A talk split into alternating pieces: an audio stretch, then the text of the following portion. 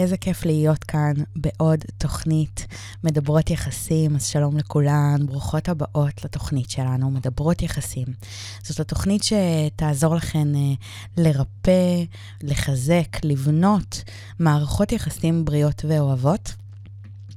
אז לטובת מי שלא מכירה אותי עדיין, אה, נעים מאוד, אני רונה בבו, אני מורה דרך לאהבה ומערכות יחסים.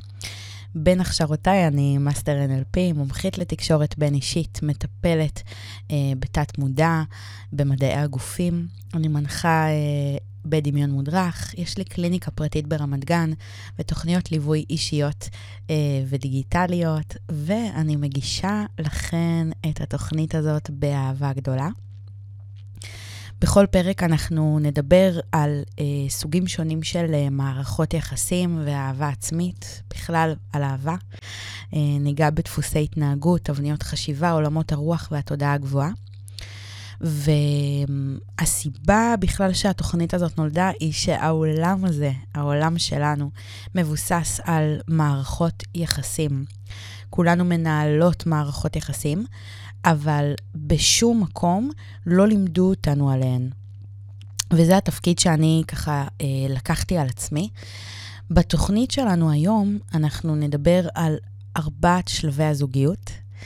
אה, למי שלא יודעת ולא מכירה, אז כחלק מההתמחות שלי אה, בליווי אה, רווקות למציאת אהבה, זה ממש אה, ההתמחות שלי, שככה אני נוגעת בה הכי הרבה ברמה הכי אינטנסיבית בעשייה שלי.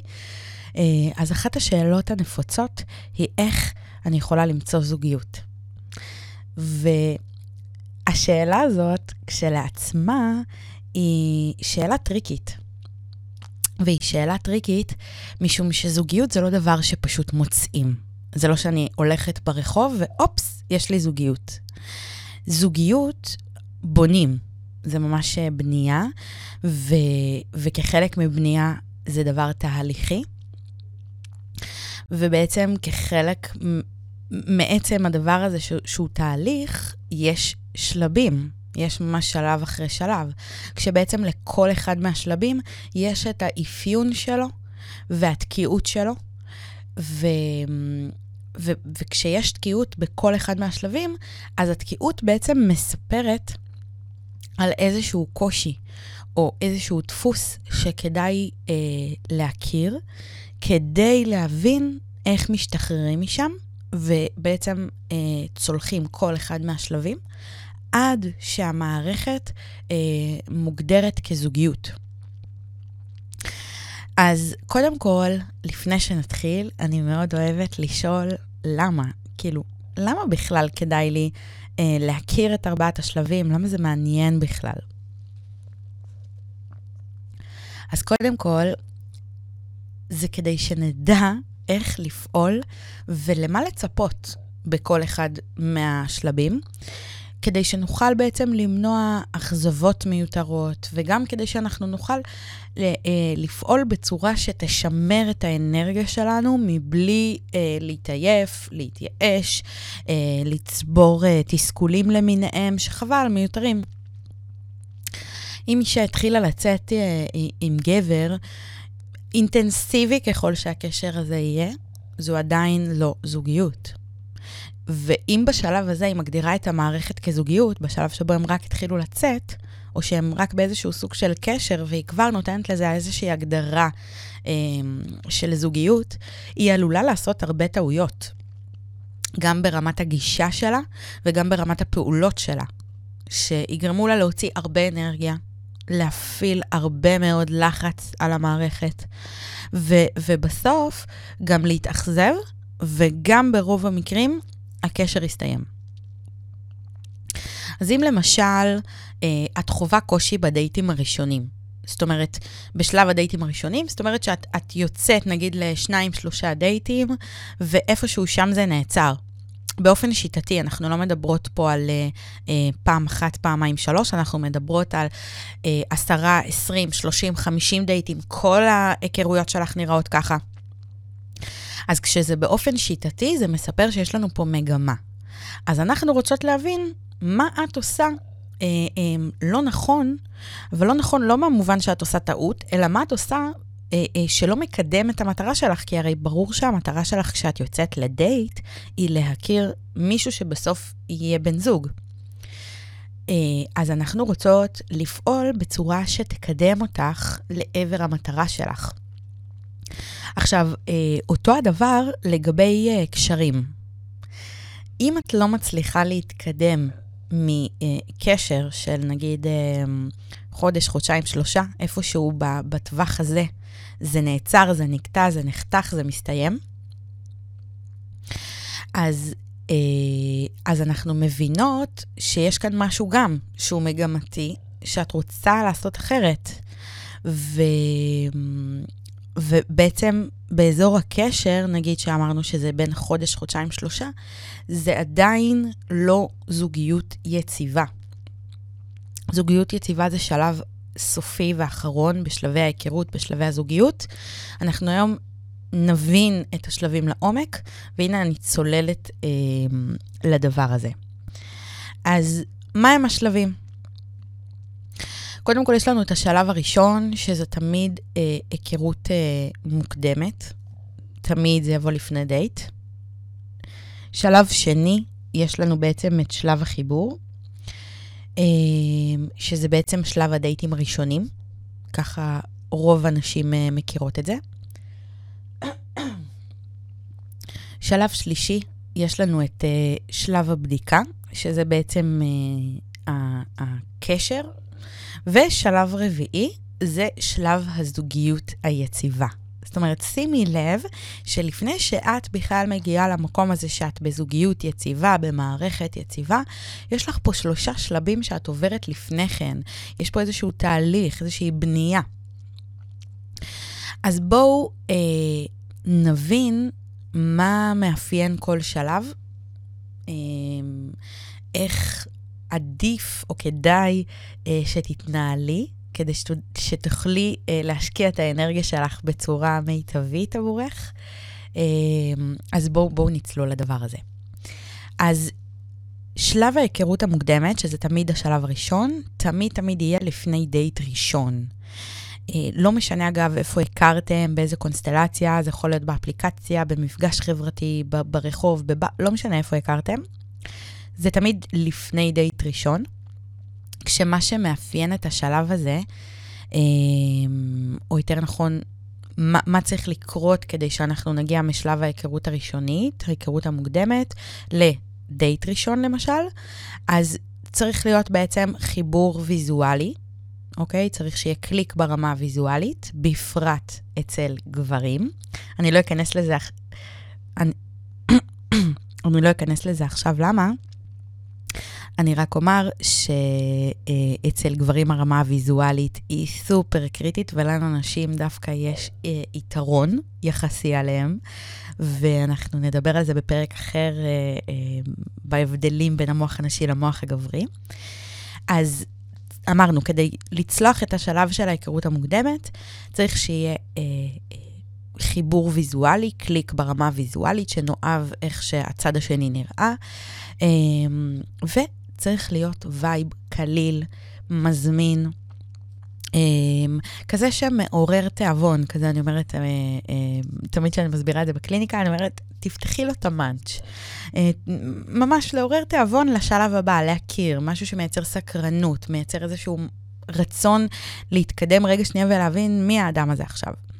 אז אלה שני המרכיבים, שני האלמנטים um, שמאפיינים את השלב הזה. וזה מה שצריך לעשות, או זה מה שצריך לקרות, כדי שנצלח את השלב הזה ונעבור מהיכרות מוקדמת לדייט ראשון. בדרך כלל, בשלב הזה של ההיכרות המוקדמת, יש, אה, יש קשיים. והקשיים מגיעים מתוך העולמות האלה של אה, אשליית השפע, מהאפליקציות, מהרשתות החברתיות, מזה שהכל זמין, הכל נראה לנו כאילו שופע, יש מיליון הזדמנויות, אה, תופעות אה, חדשות, אה, פומו, פובו, אנחנו ניגע בזה גם בתוכניות אה, הבאות. ו...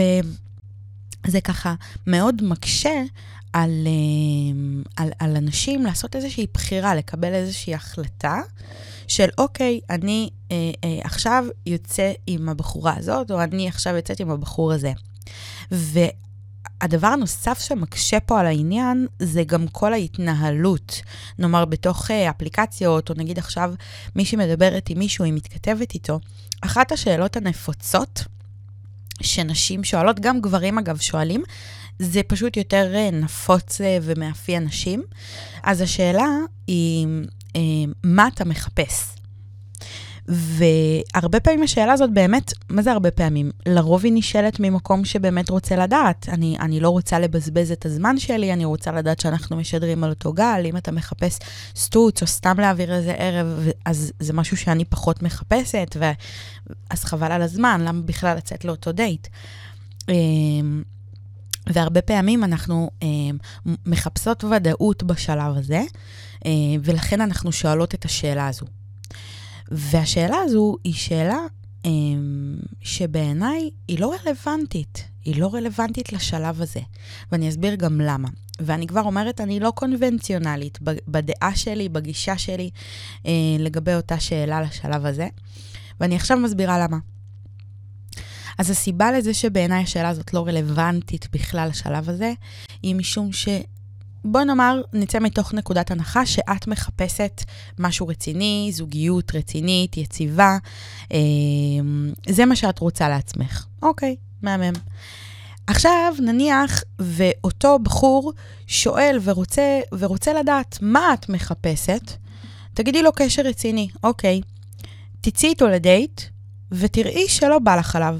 לא בא לך uh, להמשיך איתו לקשר רציני, הוא, הוא פחות רלוונטי לך, את לא נמשכת, הוא לא מעניין אותך, אין שם קליק.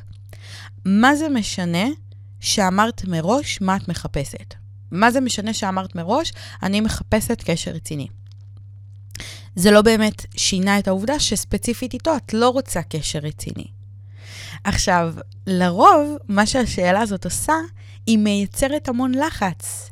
היא מייצרת המון לחץ כי היא בעצם מצמידה לאיזושהי פינה, היא גורמת לצד השני שנייה להגיד, רגע, אני, אני, אני עכשיו אומר לה שאני מחפש משהו רציני, אבל אני לא יודע מה אני, מה אני רוצה, אני רוצה. אני צריך להכיר כדי שאני אדע אם אני רוצה איתה משהו רציני. ככה זה עובד אצל גברים. גברים לא הולכים בעולם ואומרים, טוב, אני מחפש את אשתי לעתיד, אמ, אז אה, בוא, בוא, בוא נצא לדייט איתה ו- ו- ו- ונראה מה קורה. לרוב, מה שמניע גברים זה האם, האם כיף לי איתה, ואם כיף לי איתה אז אני רוצה עוד מזה, ואם ממשיך להיות לי כיף איתה אז אני רוצה רק אותה, ובסוף מתקבלת איזושהי החלטה של להתמסד. כמובן שצריך עוד כל מיני אלמנטים, עשיתי את זה ברמה הכי כוללנית ושטחית, אבל רק לצורך ההמחשה. אז כשאת שואלת מה אתה מחפש, זה לא באמת משנה, כי יכול להיות שבהגדרה שלו הוא לא מחפש משהו אה, אה, אה, מיוחד, והוא פתוח, הוא פתוח להיכרות, להצעות, ל- ל- להבין מי את ומה את, ודווקא אתם תגיעו לדייט, ומשהו יקרה שם. משהו יקרה. הוא יכיר אישה מעניינת, יהיה קליק ברמה הוויזואלי, הוא מאוד יימשך אלייך, את תסקרני אותו, אה, תהיה זרימה, יהיה אה, חיבור ביניכם, השיחה תהיה קולחת מעניינת. אז אז מאיפה הוא יכול לדעת את זה קודם? אז השאלה הזאת, מה אתה מחפש, היא באמת לא רלוונטית. אני מציעה כן לעשות איזושהי שיחה טלפונית לפני שנפגשים לדייט, אמ, כדי לשמוע את הקול, אה, את הקול שלו, רגע לקיים איזושהי שיחה, רגע להבין אה, אמ, את ה vibe של אותו בחור, את האנרגיה שלו, את ה... לדבר איתו קצת, לא עכשיו איזו שיחה מאוד ארוכה ועמוקה, שזאת גם טעות של השלב הזה, אלא לדבר איתו איזו שיחה קצרה, אמ, זה לא צריך להיות יותר מרבע שעה, 20 דקות, אה, שבו קצת אה, מתקשקשים, קצת מדברים עליו ודע, לא משהו רציני מדי, אמ, וכבר ככה מתנהלים לכיוון הדייט, זאת אומרת, מתי נפגשים, איפה וכולי, אמ, ועל זה מדברים. לא צריך מעבר לזה. והרבה הרבה שיחות בשלב הזה שלפני שפגשנו בחור, זאת גם טעות נפוצה לשלב הזה, משום שהרבה פעמים נשים יכולות לדבר עם איזשהו גבר שהן הכירו, נגיד באיזה אפליקציה, ומדברות איתו שבוע או שבועיים, והשיחות הן אינטנסיביות, ומדברים כל יום, ויש הודעות, וכבר נכנסים לעומק, והשיחות נורא ארוכות, ואז יש כבר איזשהו מקום שפיתח רגש לאותה אישה. יש משהו בתוכה שכבר התרגש מאותו בחור, שכבר סקרן לדעת מי זה, מה זה. יש כבר איזו היקשרות מסוימת, אף על פי שהיא לא פגשה אותו מעולם. ואז היא יכולה להגיע למצב שפתאום או שהם לא נפגשים, או שהיא יוצאת איתו לדייט וסופר מתאכזבת. יש פער רציני בין מה שהיא ראתה בפנטזיה שלה, או במה שהיא הרגישה, אה, לבין מה שקורה בתכלס במציאות. ו... אה, ואז גם היא שרפה המון המון זמן, אה, המון אנרגיה, היא צריכה זמן להתאושש מהדבר הזה. טעות. למה? למה לעשות את הדבר הזה? זה סתם להקשות על עצמך. אז אני ממש מציעה בשלב הזה, בלי השאלות המיותרות האלה, תהיי סקרנית לבוא ולהכיר. כמובן שאת יכולה גם להבין מה הכוונות של אותו אדם. בהצעה שלו, לאן הוא מציע לך לצאת, לאן הוא אה, אה, מנסה להוביל את השיח ואת הפגישה. אם עכשיו הוא אומר לך, תקשיבי, יאללה, בואי אליי, נעשה איזה ערב ביתי, אה, בדייט ראשון, לפני שהכרתם, לפני שנפגשתם, סביר להניח שכל מה שהוא רוצה ממך זה סקס. אה, אבל אם לצורך העניין את רואה ש... אוקיי, לא שאלת את השאלה הזו, אבל אה, הוא מתעקש על לצאת איתך, והוא אומר לך, בואי נצא לאיזה מקום מגניב, נשב, נאכל. את יוצאת איתו לדייט, את, את חווה את הבן אדם, את מדברת, את באה להכיר בן אדם, את לא באה לסמן וי על הצ'קליסט שלך, אה, שתכף נדבר גם על זה. ו... ואז את מאפשרת חיבור באמת עמוק יותר, אמיתי יותר, בלי כל התבניות האלה שמקשות עלינו. אז האנרגיה צריכה להיות קלה, קלילה, פחות אה, אה, חוקרת, פחות מנסה להבין אה, אה, מה הציפיות ומה הרצונות. בשלב הזה אנחנו עוד לא מכירים, הבן אדם לא באמת יכול להתחייב אלייך. אה, והוא לא בטוח, הוא, הוא אפילו לא, לא בטוח שהוא יודע שהוא רוצה משהו רציני איתך. הוא צריך להכיר אותך בשביל זה. וגם את צריכה להכיר. אה, אז אני חושבת שאולי במקום השאלה אה, מה אתה מחפש, אה, הייתי מחליפה את זה באיזושהי שאלה אחרת. אולי משהו בסגנון של... אתה פתוח להיכרות, אה, או אולי אפילו משהו בסגנון של... אה, נחווית הרבה כבר באתר הזה. סתם, משהו של הומור, משהו שלוקח דווקא את השיח למקום שהוא יותר אה, אה, מצחיק, קליל, פחות רוצה התחייבות והצהרות. טוב, נעבור לשלב השני. מוכנות? אז השלב הזה, שלב החיבור, זה אה, שלב הדייטים הראשונים. עכשיו, בדרך כלל, בהערכה גסה של מספרים, רק לצורך הדוגמה, אנחנו מדברות על בין חמישה לשבעה דייטים ראשונים. למה השלב הזה נקרא שלב החיבור? כי בעצם בשלב הזה, כדי שאנחנו נגיע לעוד דייט ועוד דייט ועוד דייט ועוד דייט, וההיכרות הזאת תהפוך לאיזשהו איזושהי, אה, איזשהו קשר, אנחנו חייבות שיהיה חיבור. זה, זה הבסיס ל, לקיום ההמשכיות. בלי חיבור, אנחנו לא נצא עם אותו אדם לעוד דייט. בלי חיבור, אותו אדם לא ירצה להמשיך לצאת איתנו. ולכן השלב הזה נקרא שלב החיבור, כי בעצם זה מה שמאפיין את השלב הזה, החיבור הרגשי שנוצר בין שני אנשים זרים. בעצם בדרך כלל מי שמגיעה אליי ומספרת לי שדייטים ראשונים זה בדיוק השלב שהיא לא מצליחה לעבור אותו, היא כאילו תקועה שם. אה, אה, מספרת לי, רונה, אה, בדרך כלל אני יוצאת איתם לדייט שניים-שלושה. ושם זה נעצר, או שהוא נעלם, או שהוא מסיים את, ה, את, ה, את הקשר, אמ, וזהו, וכאילו, ושם זה נעצר, ואני לא מבינה. והרבה פעמים, אגב, אלה גם נשים שמספרות שמאוד מתלהבים מהם אה, בהתחלה, ב- לפני הדייטים, בדייט ראשון, אה, דייט שני, פתאום ההתלהבות קצת טיפה, טיפה יורדת, ובדייט השלישי, אם יש כזה, אז בכלל יש איזושהי תחושה שמשהו אחר ומשהו השתנה שם, ומשהו דעך באיזשהו מקום. סליחה, אני טיפה מקוררת. אמ, ו, ובעצם, למה זה קורה? למה זה קורה? אז כשאני נכנסת לעומק אה, של, של המקרה שמוצג בפניי, של אותה אישה שמספרת לי על התקיעות בשלב הזה, אני מגלה ומבינה שאותה אישה מתקשה בלייצר חיבור עמוק. יכולות להיות לזה כל מיני סיבות. למשל, סיבה אחת זה שהיא לא מביאה את עצמה, את מי שהיא באמת. היא חושבת, אה, או שנאמר לה, שהיא צריכה להתנהג בצורה מסוימת, בדרך מסוימת, להציג משהו מסוים, אה, ואז היא לא מביאה את עצמה באותנטיות, היא לא, אה, היא לא מייצרת שם אינטימיות אמיתית. עכשיו, אינטימיות זה לא רק בהיבט המיני, אינטימיות זה בעצם היכולת שלי להכניס את האדם שמולי אליי. זאת אומרת, לייצר איזושהי קרבה. והיכולת לייצר קרבה אה, היא, היא בנויה על, על פתיחות. על פתיחות, על שקיפות, על אה, אה, שיח שהוא פרסונלי, שהוא אישי. וכשאני יושבת uh, בדייט ואני מנסה להיות משהו אחר, כי ככה נדמה לי או שמעתי מהחברות או מאיזה ספר או מאיזה סרטון, שככה צריך להתנהג כדי שהוא ירצה אותי, אז אני לא מביאה את עצמי, אני לא מאפשרת לצד השני אה, לקבל או לראות אלמנטים אישיים שלי, תפיסת העולם שלי, את הדעות האישיות שלי, את השאיפות שלי. אני לא מייצרת איזושהי העמקה לשיח שמאפשרת להביא את, ה, את התקשורת למשהו עמוק יותר, למשהו אישי. זה בעצם נשאר ברמת הראיון עבודה, יש איזה משהו שטחי כזה ב, ב, בשיח, בשאלות. אה, אולי זה מגיע מתוך הפחד אה, לצאת חטטנית או חופרת, ואולי זה מגיע דווקא מתוך הפחד שאם אני אשאל אותו, הוא יחזיר אליי את השאלות, ואז אני אצטרך להתמודד עם שאלות שלא בא לי להתמודד איתן.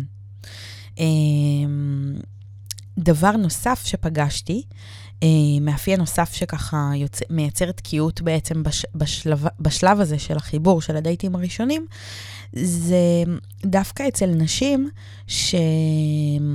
שמנסות להיות מאוד מאוד קלילות.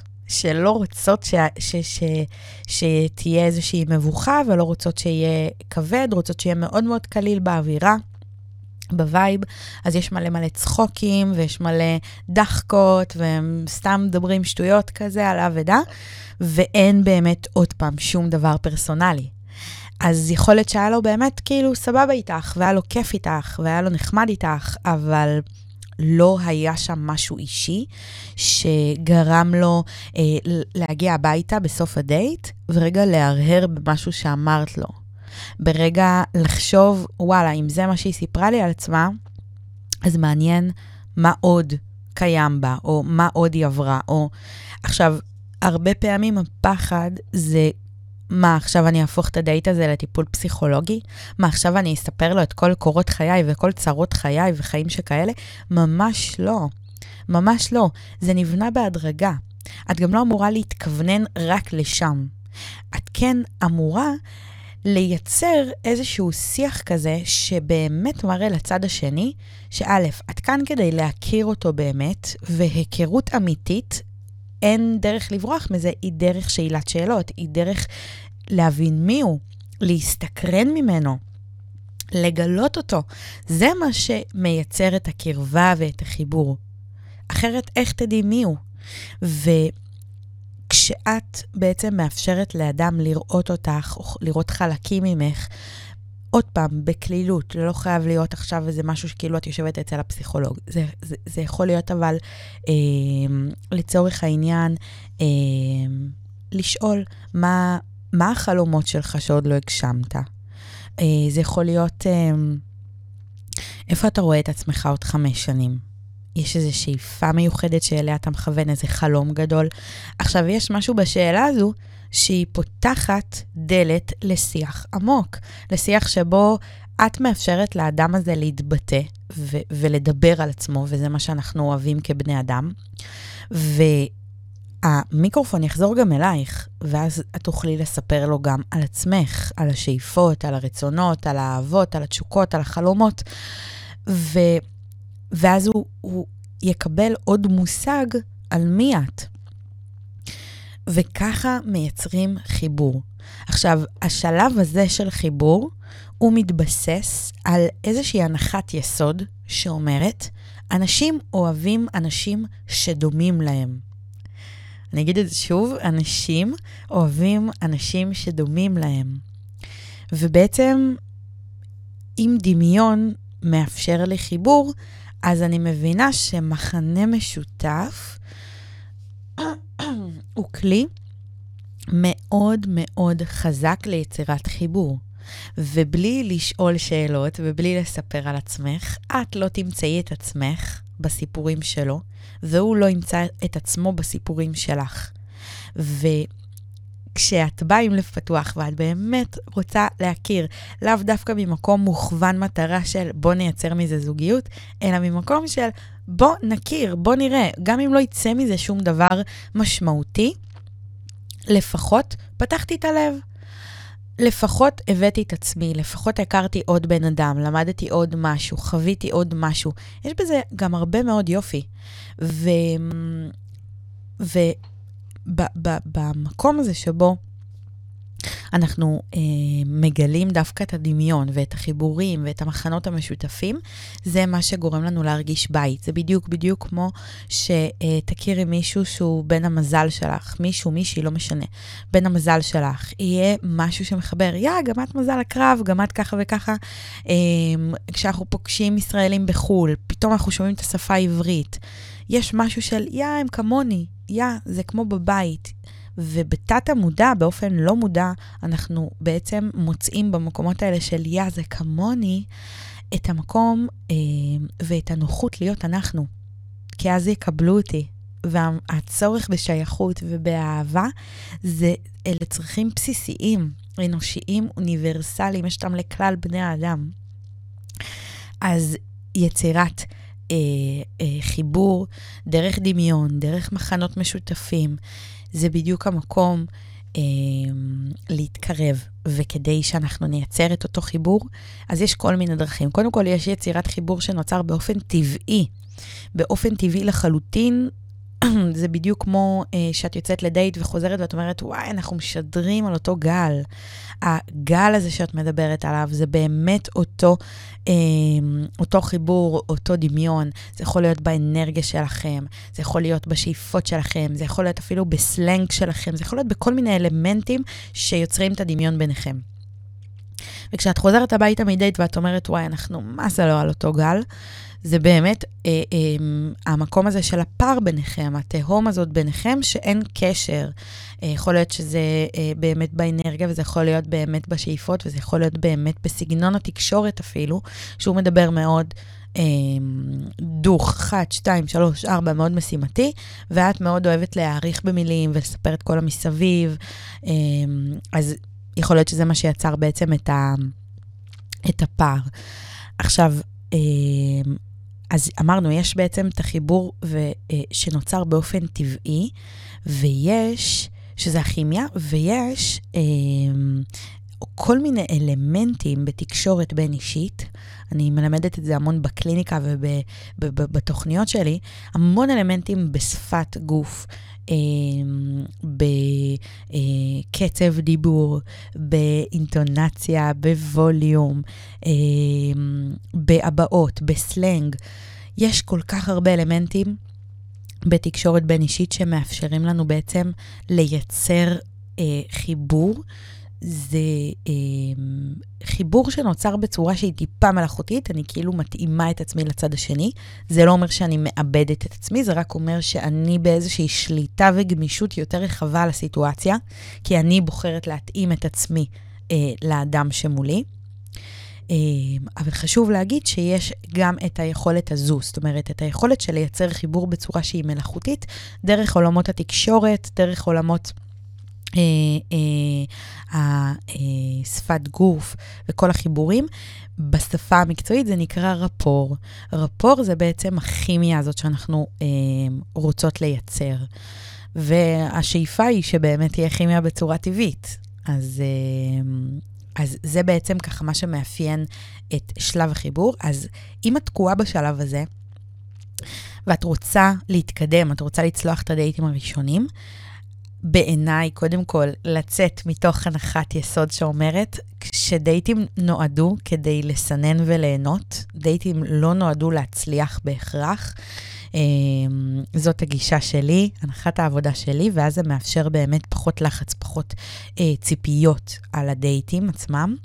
אה, מאפשר משהו הרבה יותר קליל, הרבה יותר באמת גם מחובר תכלס למציאות. הרי לא, לא לכל דייט שתצאי, את תכירי את אהבת חייך.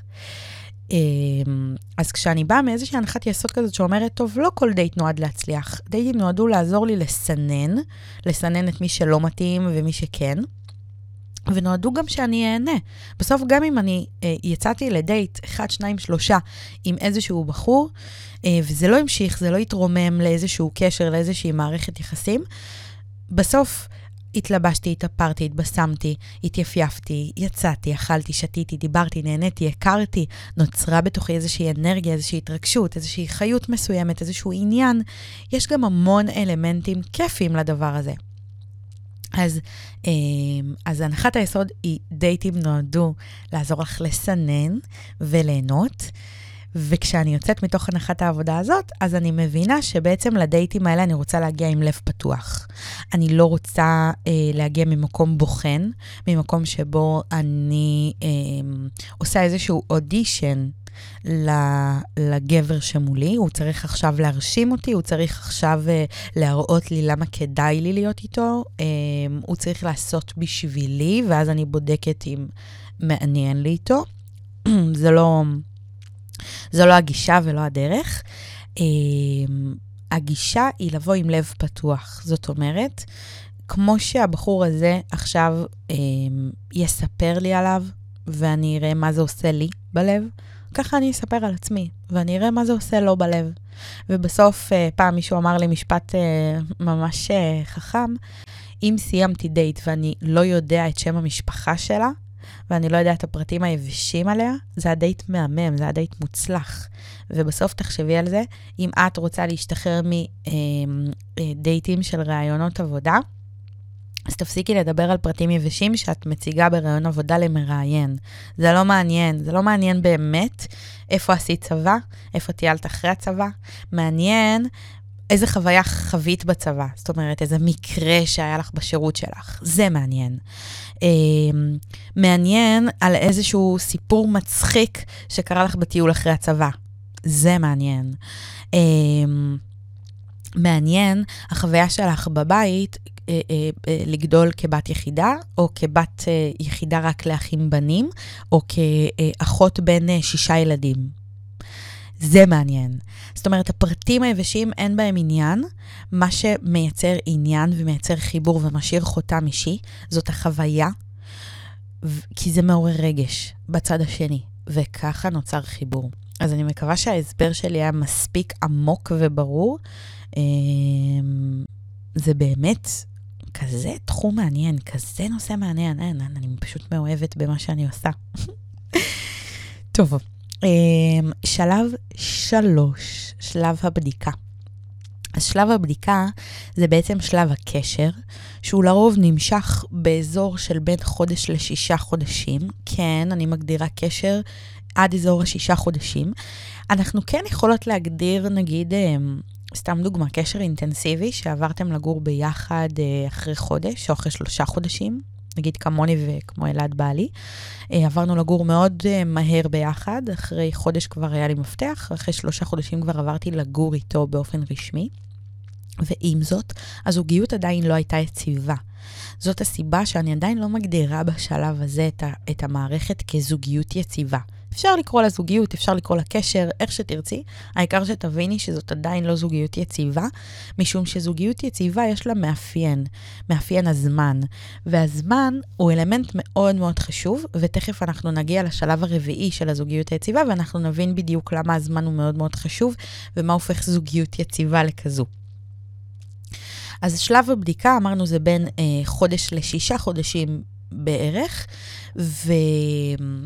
ולמה הוא נקרא שלב הבדיקה? כי קורות בו כמה בדיקות. כמה בדיקות? יש בדיקות שאנחנו, שהן מעל פני השטח, שאנחנו ערות אליהן, ויש בדיקות שהן מתחת לפני השטח, שאנחנו לא מספיק ערות, ואנחנו לא מספיק נותנות את דעתנו על הבדיקות האלה, והן קריטיות, הן חשובות, כי אלה הבדיקות שקובעות האם נמשיך ביחד לאיזשהו פרק יציב יותר, ארוך יותר, משמעותי יותר.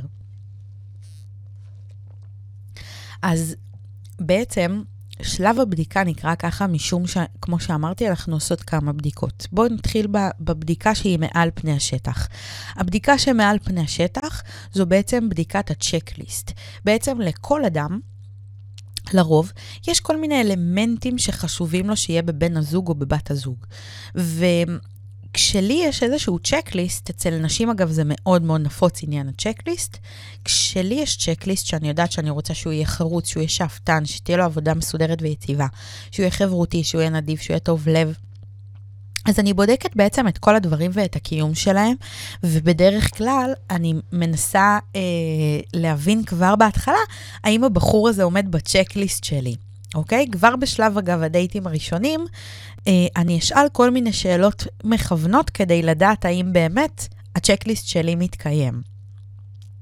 במבחן הזמן, זאת אומרת, ככל שאנחנו נצא יותר ונכיר יותר ונהיה ביותר סיטואציות עם יותר אנשים, אני אראה עוד צדדים בבחור הזה, ואז אני אוכל באמת לראות האם הצ'קליסט הזה מתקיים, האם הוא מחזר לאורך זמן, האם באמת הוא, אה, נגיד, גם מנומס אה, אה עם אימא שלו, האם הוא משפחתי באמת, אה, האם... אה, אה, האם באמת הוא מתחזק איזושהי עבודה יציבה או שיש לו שאיפות, אני אוכל באמת לראות את זה לעומק. אמ, אממה, זו לא הבדיקה שקובעת. נראה לנו ונדמה לנו שזה מה שקובע. אבל יש כאן שתי בדיקות נוספות. הבדיקה הראשונה היא בדיקה מתחת לפני השטח, וזו בעצם הבדיקה שהיא הקובעת. איך הוא גורם לי להרגיש? איך הוא גורם לי להרגיש? גם אם יהיה בבחור שלי את כל מה שרציתי וחלמתי אי פעם שיהיה בגבר. יהיה בו כל. על הנייר הוא מושלם. אבל בשטח, בתכלס כאילו, בחיים עצמם, הוא לא עושה לי כלום ברמה הרגשית. הוא לא מרגש אותי, אני לא מאוהבת, הלב שלי לא התרחב, הוא לא עושה לי פרפרים, הוא לא מלהיב אותי. אין עניין. אז מה זה משנה שיש לו הכל? מה זה משנה שעל הנייר הוא הגבר המושלם? אני, אני לא חיה עם, עם נייר. אני לא נמצאת במערכת עם נייר. אני חיה ונמצאת במערכת עם גבר, עם אדם, עם עולם. ואם האדם הזה, הגבר הזה, לא מזיז לי את הלב, לא מרחיב אותו, לא גורם לי להרגיש ולהתרגש, אני לא אמצא אה, רצון או צורך להמשיך איתו. ולכן הצ'קליסט זה לא באמת מה שחשוב. הצ'קליסט הוא רק לפן המנטלי שמכוון אותנו, כי בדרך כלל המוח שלנו עובד עם תבניות, אז כשלי יש תבניות, אני מצליחה לראות אם, אם התבניות האלה מתקיימות, נוצר לי שם סדר מנטלי. אבל מה שקובע בענייני הלב זה הרגשות. וכשאין שם רגשות, אין שם התרגשות, אז שום דבר מקיום הצ'קליסט הזה לא באמת משנה. הבדיקה הנוספת ש, שבשלב הזה בדרך כלל היא איכשהו מתפספסת. אמ, אגב, זה משהו שמתפספס גם בשלב הדייטים הראשונים, והוא מתחזק עוד יותר כשהקשר דווקא תופס כיוון יותר רציני, זאת אומרת, בשלב הבדיקה, איפה שאנחנו נמצאות עכשיו. והבדיקה הזאת זה איך אני גורמת לו להרגיש.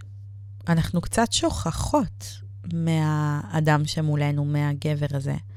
מהאיש הזה שיש לו רגשות ויש לו צרכים, והוא רוצה גם להיות נחשק ו- ו- ומוערך ואהוב ורצוי, והוא גם צריך פידבקים, והוא גם צריך לראות שאני בעניין, ובדרך כלל בשלבים האלה, הרבה פעמים אנחנו נהיה רק בפוקוס על כמה הוא, כמה הוא מחזר, כמה הוא רוצה, כמה הוא אוהב, כמה הוא רציני, כמה הוא מקדיש לי זמן, כמה הוא מעניק, כמה אה, אני ראשונה בסדר העדיפויות שלו, כמה הוא מחויב.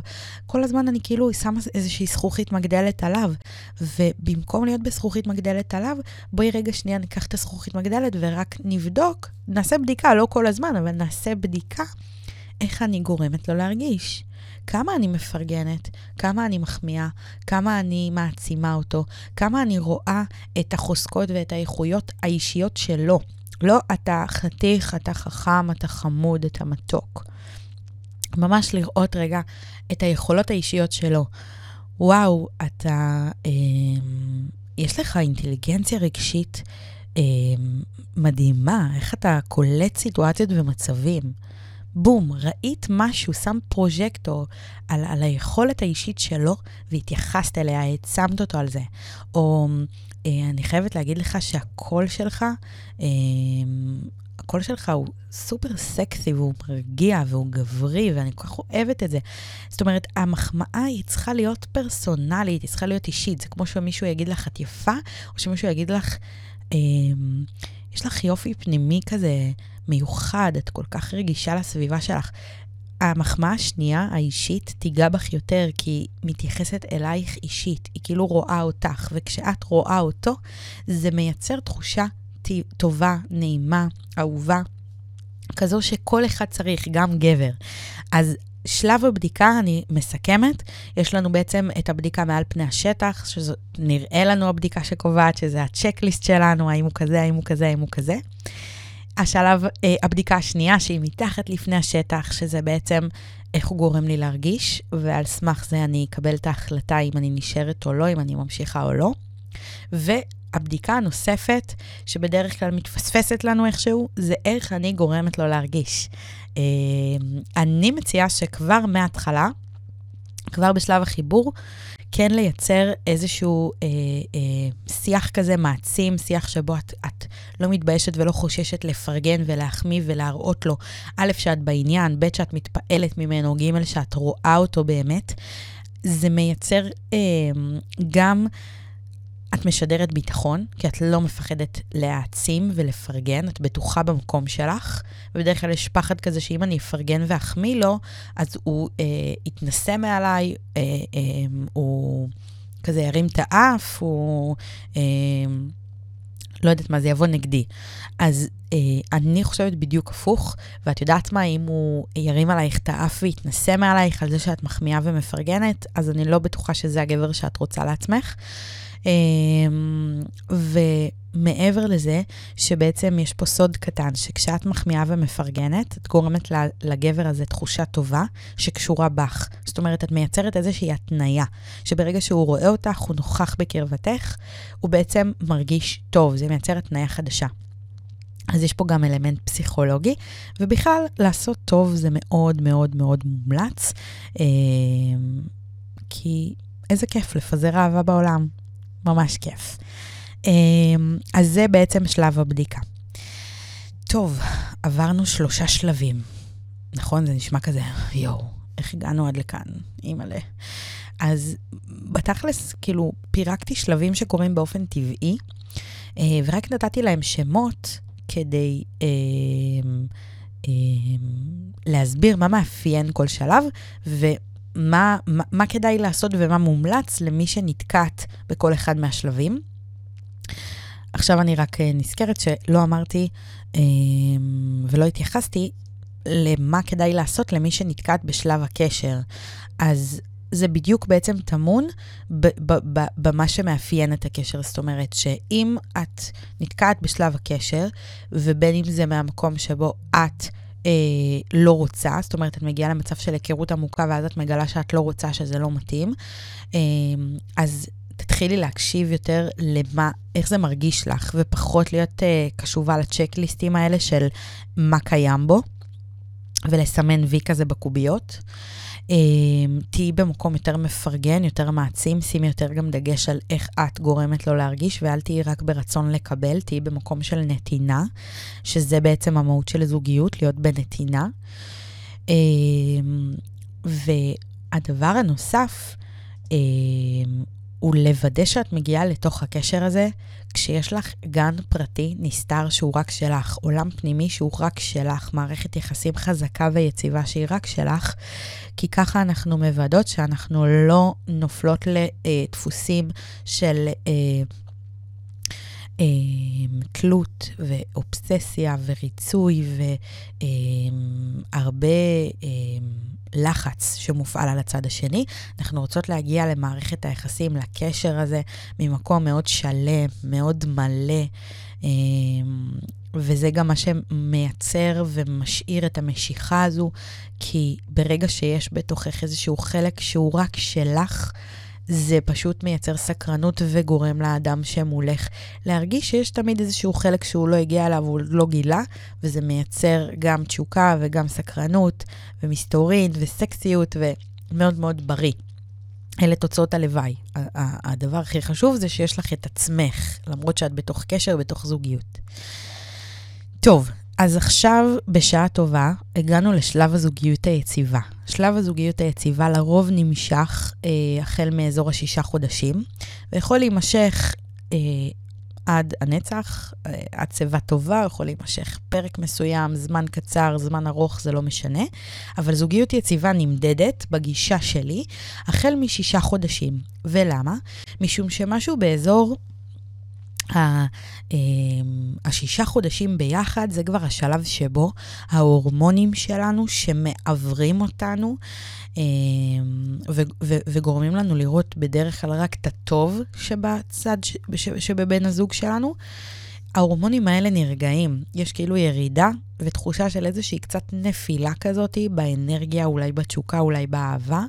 יש בדרך כלל איזשהו כזה, לא אגיד קריסה, אבל איזושהי כמו מעין נפילה כזאת, ואז הספינה מתיישרת ומתייצבת, ואנחנו נכנסים לתוך גל של שגרה. זאת אומרת, יש פחות נלהבות ופרפרים ואטרף, יש יותר שגרה ויציבות. אה, בשלב הזה בדרך כלל, בדרך כלל, כן, אנחנו מדברות פה מאוד בכלליות, כי אני צריכה להציג איזשה, איזשהו מקרה, אז אני לא יכולה להתייחס לכל המקרים, וגם לא יוצאים מן הכלל. בדרך כלל בשלב הזה, אה, התשוקה וההתאהבות נרגעים, והאהבה יותר תופסת מקום. אמ, ושלב הזוגיות היציבה, אז מה בעצם אה, אה, הופך את הזוגיות ליציבה?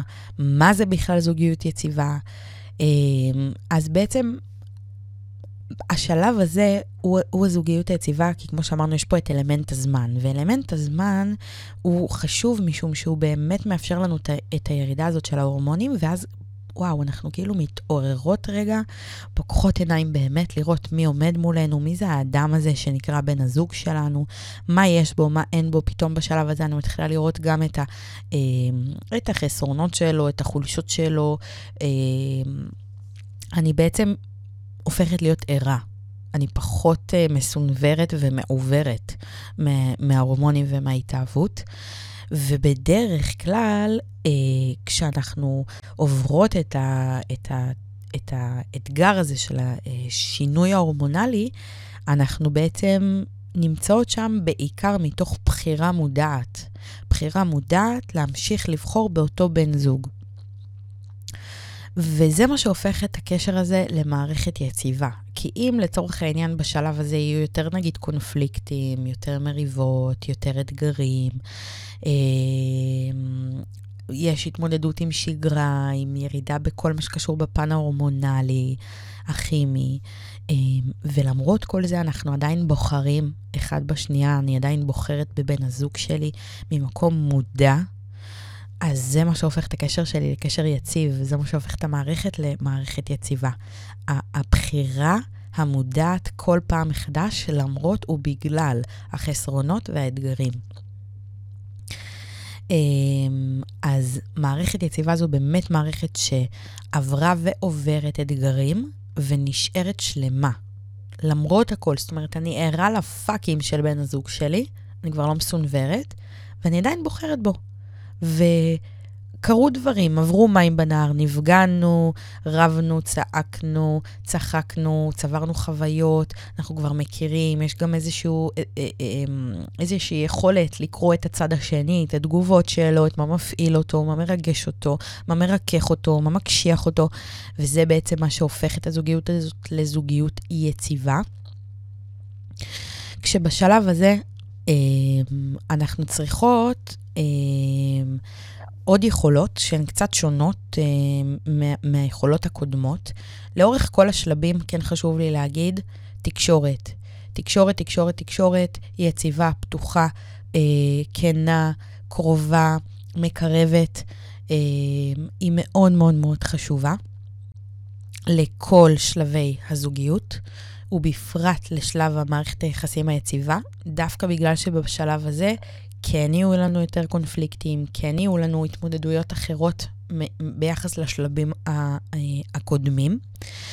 בשלב הזה של זוגיות יציבה, אנחנו הם, תופסת מקום האהבה, והאהבה מעיבה על התשוקה, משום שתשוקה זה בעצם מצב שבו יש מסתורין, שרוצים להכיר, להתקרב, לגלות אחד את השנייה. אהבה זה שלב של ביטחון וודאות. יש אינטימיות, והאינטימיות דווקא מכבה תשוקה. אז אה, היכולות הנדרשות כאן הן תקשורת מקרבת, חיובית, פתוחה, היכולת להעביר את האש, את התשוקה, שזה באמצעות השימור של הגן הפרטי שלנו, שהוא רק לעצמנו. והכי חשוב, להכניע את האגו. האגו שלנו, צריך להבין שהוא מנהל אותנו, הוא זה שגורם לנו להמון מריבות, המון אה, אה, קשיים. הרבה פעמים אנחנו כאילו מתנגדות לצד השני, לבן זוג, אנחנו רבות, אנחנו מנסות כאילו אה, אה, להגן על עצמנו, אנחנו מנסות להסביר את עצמנו. ברגע שאנחנו נדע לעבוד עם האגו שלנו, החיים שלנו יהיו הרבה הרבה יותר קלים ופשוטים. אז לסיכום, אני תמיד אומרת שזוגיות היא פשוט תוצאה, היא רק תוצאה, היא תוצאה שמשקפת את אוסף הפעולות שלנו ואת הגישה שאיתה אנחנו נגיע.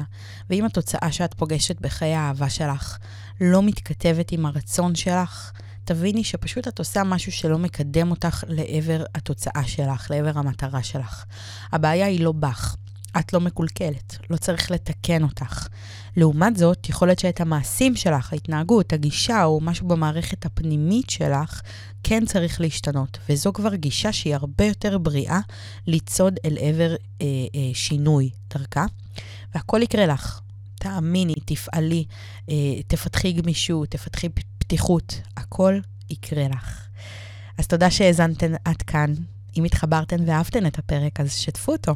שתפו אותו עם נשים שאתן אוהבות, שהייתן רוצות לחלוק איתן את התוכן החשוב הזה. ואם יש לכן שאלות לגבי הנושא של הפרק, אפשר לכתוב לי במייל, אני אצרף את הקישור בתיאור של הפרק. ולמי שרוצה לקבל עוד תוכן מעמיק, אפשר למצוא אותי בכל הרשתות החברתיות, אה, ואפשר ומומלץ להירשם אה, לערוץ היוטיוב שלי, אה, ולהירשם שם כמנויה, ללחוץ על הפעמון ולקבל תזכורות כל פעם שעולים סרטונים חדשים. אז תודה, תודה שהייתן איתי כאן היום. אנחנו ניפגש בפרק הבא, פרק מעניין ומרתק על מיניות, ואני שולחת לכם מלא אהבה ונשיקות.